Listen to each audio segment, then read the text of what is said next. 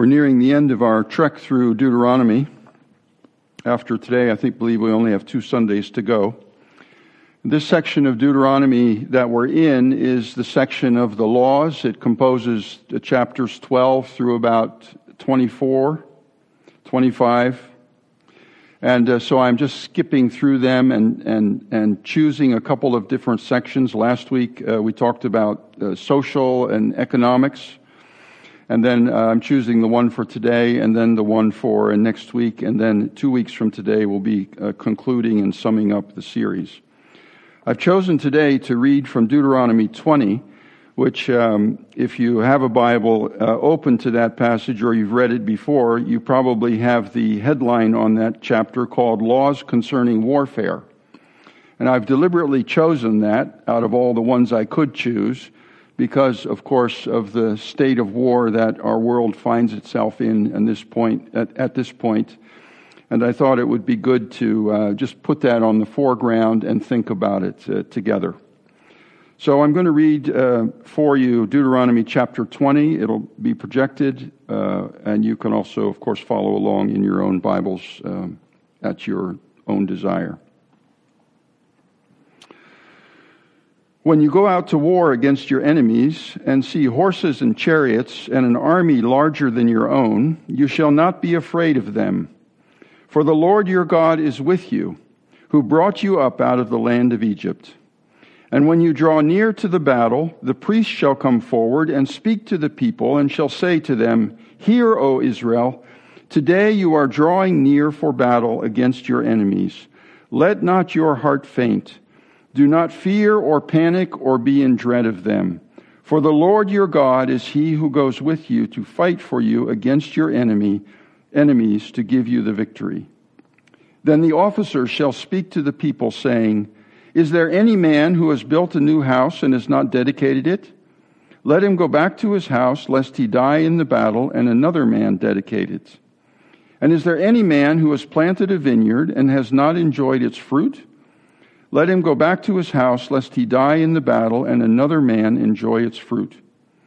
And is there any man who has betrothed a wife and has not taken her?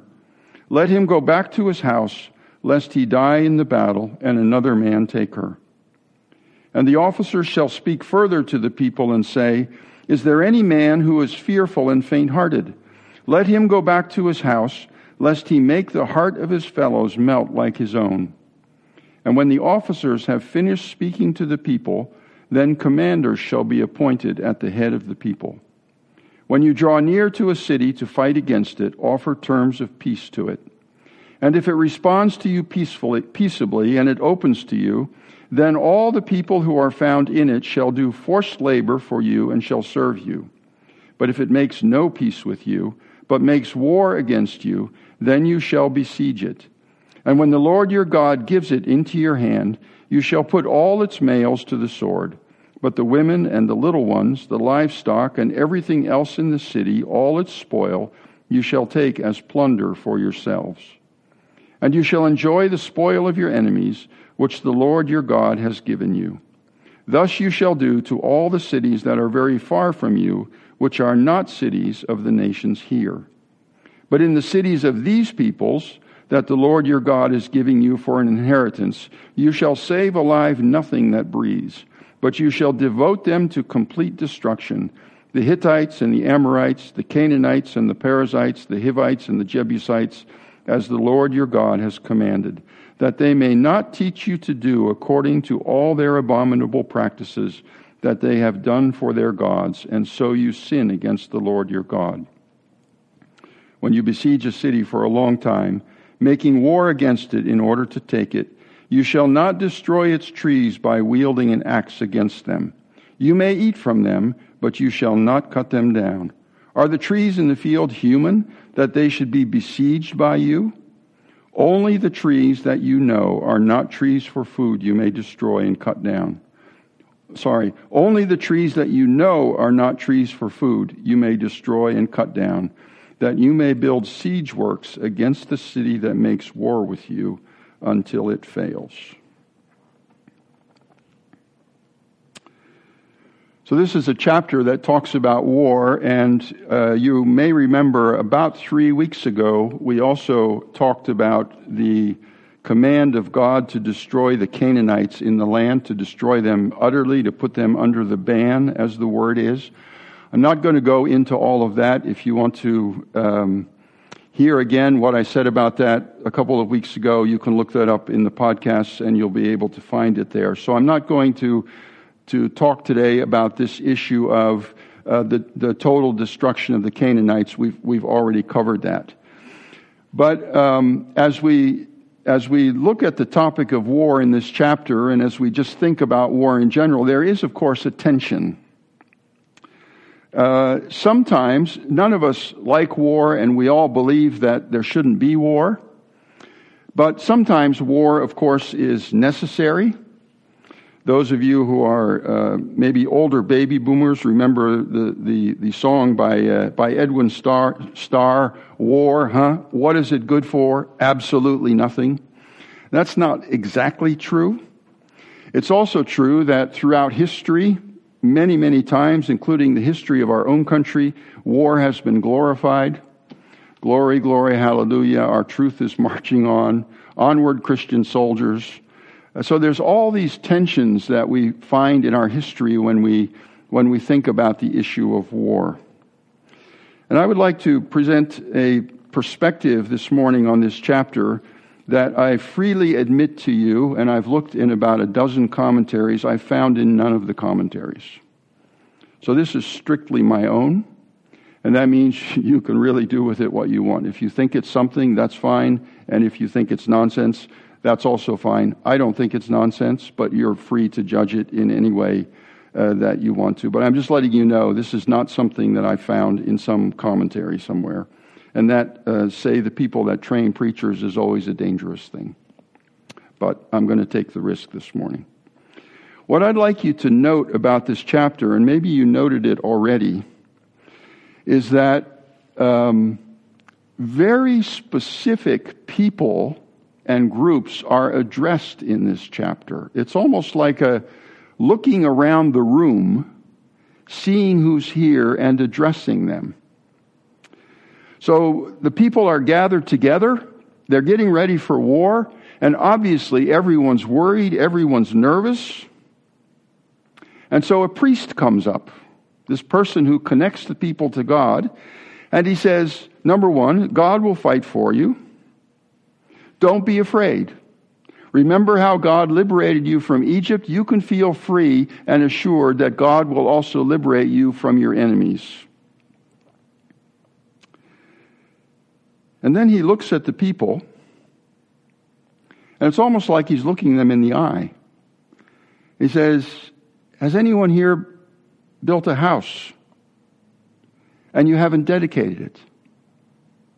Well, go dedicate it now, lest you be killed in battle and some other man dedicate it. Has any of you planted a vineyard and not enjoyed its fruit? And the vineyard, when you plant it, always takes a number of years to enjoy the fruit. Go back, lest someone else enjoy the fruit.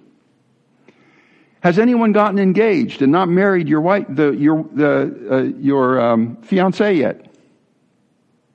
Go back and marry her lest you die in battle and someone else have her. Is anyone, this is really wild, is anyone fearful and faint hearted? Raise your hand. Go back because we don't want you to infect the rest with fear. So this priest is looking over the people. He's basically looking in their eyes, saying, Who do I have before me? You, you, you, you, and you. And then he steps back a little bit and he says, okay, when you're going to a city that's far away, a city that's not in Canaan, a city that's not part of these six or seven tribes that we're going to mention in just a moment, when you go to these cities, offer terms of peace. And if they accept it, let everyone live. They will become your servants, but will basically live happily ever after. If they reject your peace offer, then only kill the men Leave the women and children and the animals and, the, and, and everything else alive and enjoy the plunder. That's for the cities far away. But, and now come closer, here in the land of Canaan, there are these six tribes. And as you know, as God has already said, they're under the ban as it's used in the Old Testament, which means they need to be destroyed completely. But it's not just we just need to destroy them. If you noted, it's there for a very specific reason that you not be led astray by them to worship other gods and so sin against Yahweh, against God. So there's the cities, there's, there's the people individual, there's the cities far away, there's the cities close by, all, all with their own direction and instruction. And then, and this is really fascinating, when you besiege a city, don't destroy the fruit trees. Every city has its fruit trees. Don't destroy them. Don't cut them down. Environmental concern.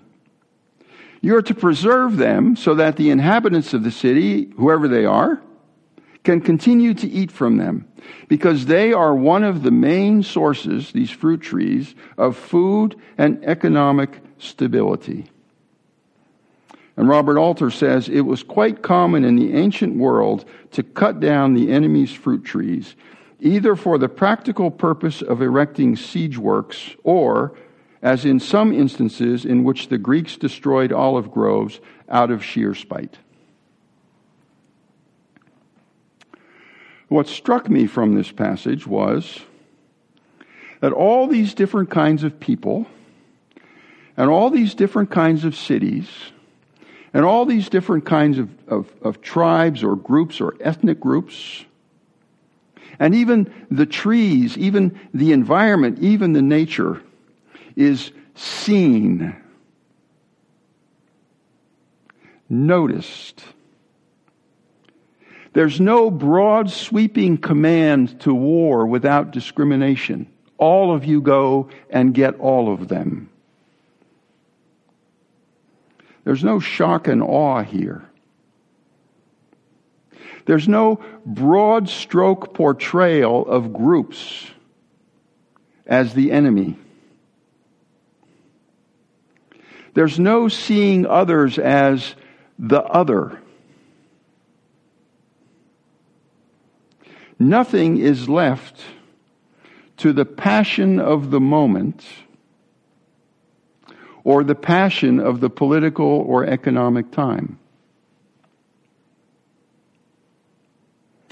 And I would like to suggest to you that what we can take away from this chapter is we're making a mistake and we're opening ourselves for battle at whatever level it is when we don't see other people, but we treat them as the other.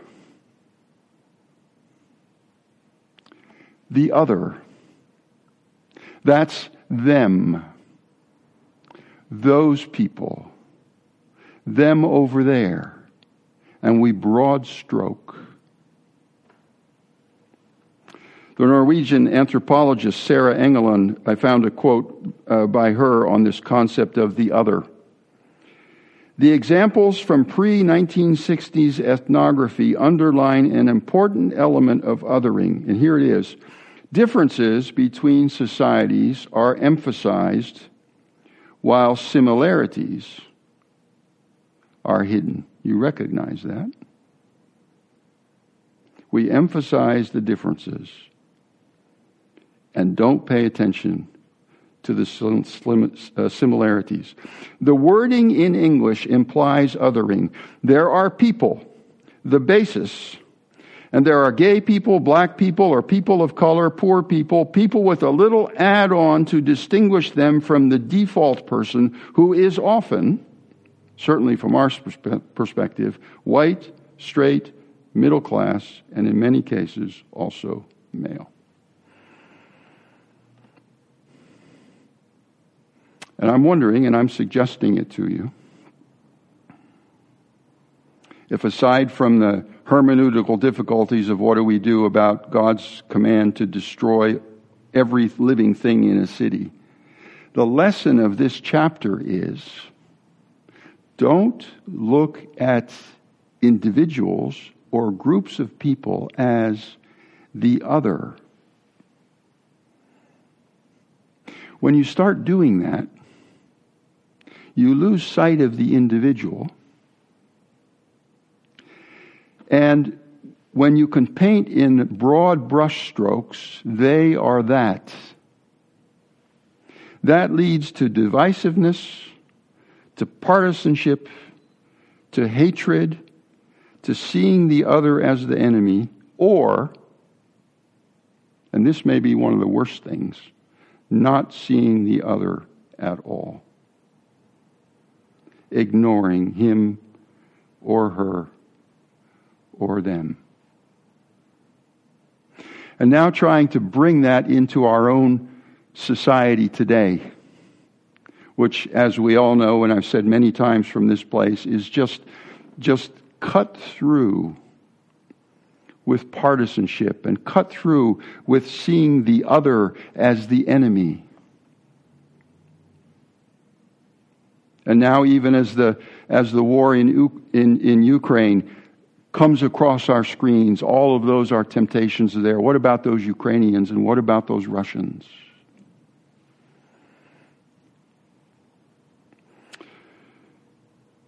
And I was listening this week to a podcast called um, the Good Faith Podcast. It's with David French and Curtis Chang. And they had two guests on this podcast. And one of those guests was David Brooks, New York Times columnist, known, uh, well known to a number of us. And just hang on a second with a quote. Just wait just a minute, uh, Christopher. If you just go, thanks. Um, uh, he's columnist for the New York Times, and, and he, he looked back at the last few decades of American history and then, and, and talks about how, this, how, the, how we divide each other into groups. And I thought it was worth um, putting up for you, but I just want to comment this is a, a transcription of what he said, so this is not something he wrote, so the language is a little bit a little, little bit different than if he had written it in an article. But anyway, thanks, Christopher. We can go ahead. And of course, I'm interrupting his train of thought a little bit. We went through a period in the 50s and 60s where we became a highly individualistic, autonomous country. And the church became a highly individualistic, autonomy oriented church. That God is within you, that you've got this little golden angel inside. Get in touch with your passions, get in touch with yourself, which turns into the prosperity gospel. And this is not just Christians. All Americans have this individualistic perspective. It stops working. And by 2013, and I don't know why he chose that year, but that's what he said, they are looking at autonomy. And it doesn't feel like freedom, it feels like chaos. And so, what do people do when they have too much freedom? Well, what did the Germans do in the 1930s? And what did the Russians do in the 1990s? I'm not directly comparing our situation to theirs. They escaped from freedom. And what did they escape from freedom into? Politics. Politics gives you community, or the appearance, the illusion of community. It gives you, listen to this, a moral system. Us versus them. We're good, they're bad. And so, the line between good and evil, this is magnificent, doesn't run down your heart. It runs between people and groups. And it gives you a social role. You're the heroic defender against evil. The problem is it replaces moral chaos with moral war. And so that warrior mentality has affected not only the church, but a lot of aspects of American culture, and the church is too enculturated. See what it's saying here? When you, when you make the other the other, then it's pretty easy also to make them the enemy. And the evil then is not slicing down through your own heart, it's slicing down between people and groups. And then what you end up with is a war.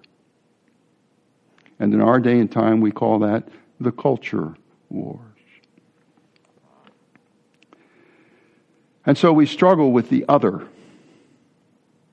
white, black, brown, rich, poor, male, female, Republican, Democrat, liberal, conservative, capitalist, socialist, Russian, Ukrainian, straight, gay, Muslim, Asian, and go for as long as you want. And as long as they are that, it's easy to broad brushstroke them. And if it's convenient and if it works, I can paint them as my enemy. And so this war comes and this battle comes. And that's what we're experiencing in our time. We're seeing it across our screens now again, war across our screens in Ukraine. And it's even more vivid because it's, it's, being, it's being recorded on people's cell phones and cameras who are right there on the street. Some ways, way more vivid than Vietnam was. But of course, we're also experiencing it in our, in our political talk, and in our religious talk, and in our talk about freedom, and our talk about the attacks on us and on our country from whichever party or group you think it is that's doing that. So, what do we do? How do we think? Or let me put it another way what would be a Jesus centered response to war? Whether it's the war in Re- Ukraine, or whether it's the war that I see on my TV screen, or that I feel when I talk to my crazy uncle. And the next few things I'm going to say without any uh, shame at all are directly stolen from another podcast that I heard this week. Somehow God put these podcasts on my on my on my um, my phone. It's a podcast called Theology on Mission. It's a podcast with David Fitch and Michael Moore. David Fitch is a professor of I don't know what he's a professor of at Northern Northern Seminary in Chicago. He's a fellow that I've read a lot of over the years and a fellow that I've heard speak at a couple of different con- uh, conferences. A, a, a, really good, good thinker and um, a, a, good person for integrating uh, the gospel with, with society. Uh, has written a number of books. Uh, David Fitch is an Anabaptist, which I won't go into what all that is, but Anabaptists in general are pacifists. So this is just the tradition from which he comes. And in this podcast, he talks about five understandings, not solutions, but understandings. What are ways that we can think or things that we could do as we experience either the war in Ukraine or the wars that are going around, around us in our culture, in our society, and perhaps even in our own families? Five things. The first is refuse to participate in evil. There are ways, says Fitch, to resist evil systems nonviolently. Where is your funding going? And when you vote for certain people, what kind of budgets are they proposing? The refusal to hate perhaps even take in hurting people. And perhaps not complain about paying more for gas or other things in order to keep money from flowing into, for example, the Russian coffers. So maybe I'm willing to pay six bucks a gallon for gas if that means that.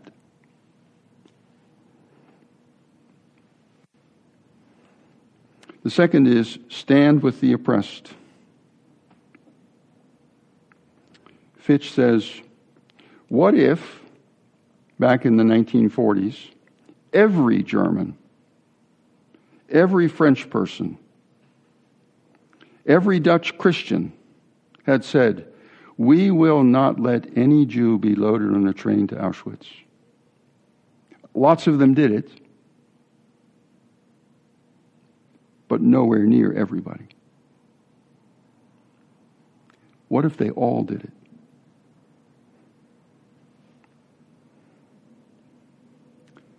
And how could we do it? How could you do it?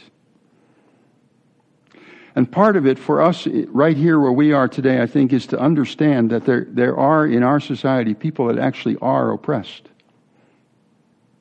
You're not just poor because you're lazy.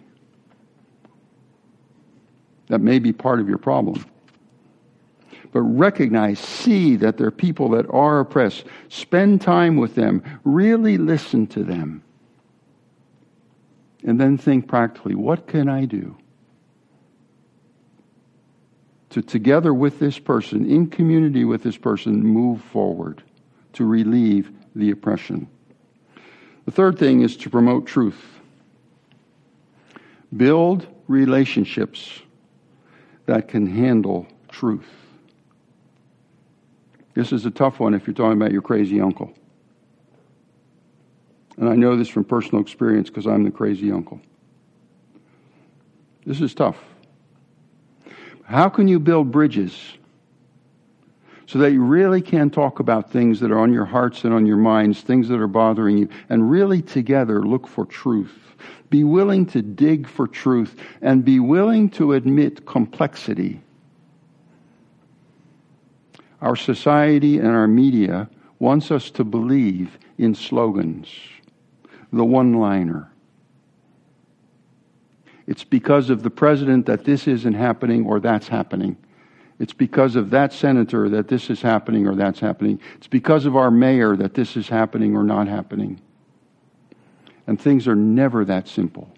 There are all kinds of layers of complexity. Search for them, look for them. The fourth thing Fitch mentions is to pray. Prayer is uniting, he says, uniting the church to pray for peace. And when we do that, this opens up space for God to work. And it reduces hostility, first of all, between Christians but then perhaps to spread out to the wider world. And the fifth one, and this is maybe a bit surprising for a pacifist Anabaptist, consider the place of the police force because the police force is violence used, and listen to this real carefully, for the protection of the innocent. Never as an aggressive, as aggressive thing police force, and I would include the military in that, is used for the protection of the innocent, and it's by definition accountable to the people for and among whom it works.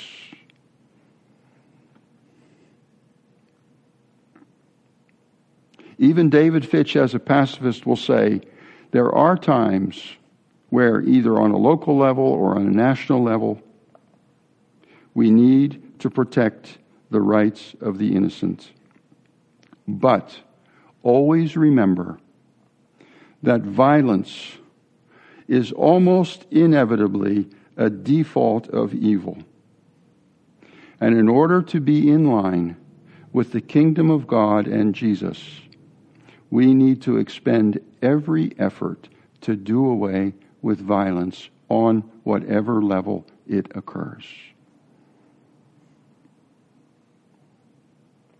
five understandings, five things to think about as you think about the war in Ukraine or the culture war as you experience it, perhaps even in your own family with your crazy uncle or your crazy nephew.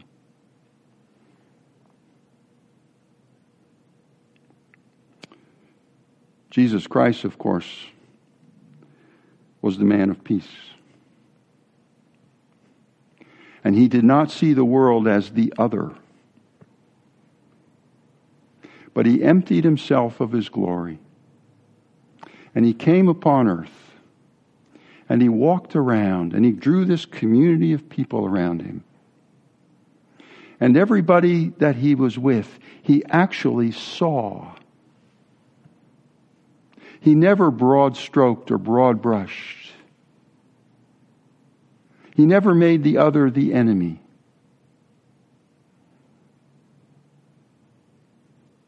His heart was open. His home was open to the extent he had a home. He was always looking for truth. He was always speaking out for the oppressed. That was his fundamental mission. And he was always doing what he could to speak for, but then also to bring peace. And in doing so, when he went on the cross, Paul says it in Colossians 2, he disarmed.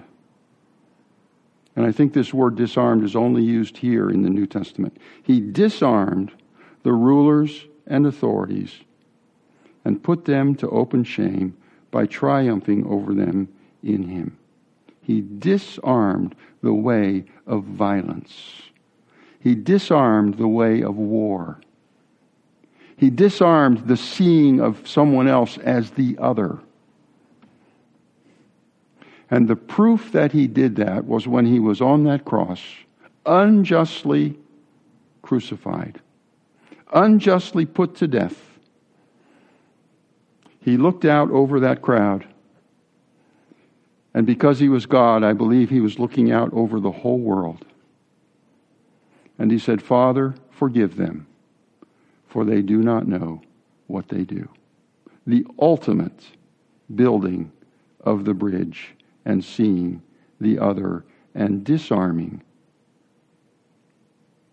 the powers that lead to violence and to war at every single level. So, if we're going to fight war, fight against war, if we're going to fight against violence, if we're going to fight against this evil, it's got to be rooted in this, in this action of Jesus.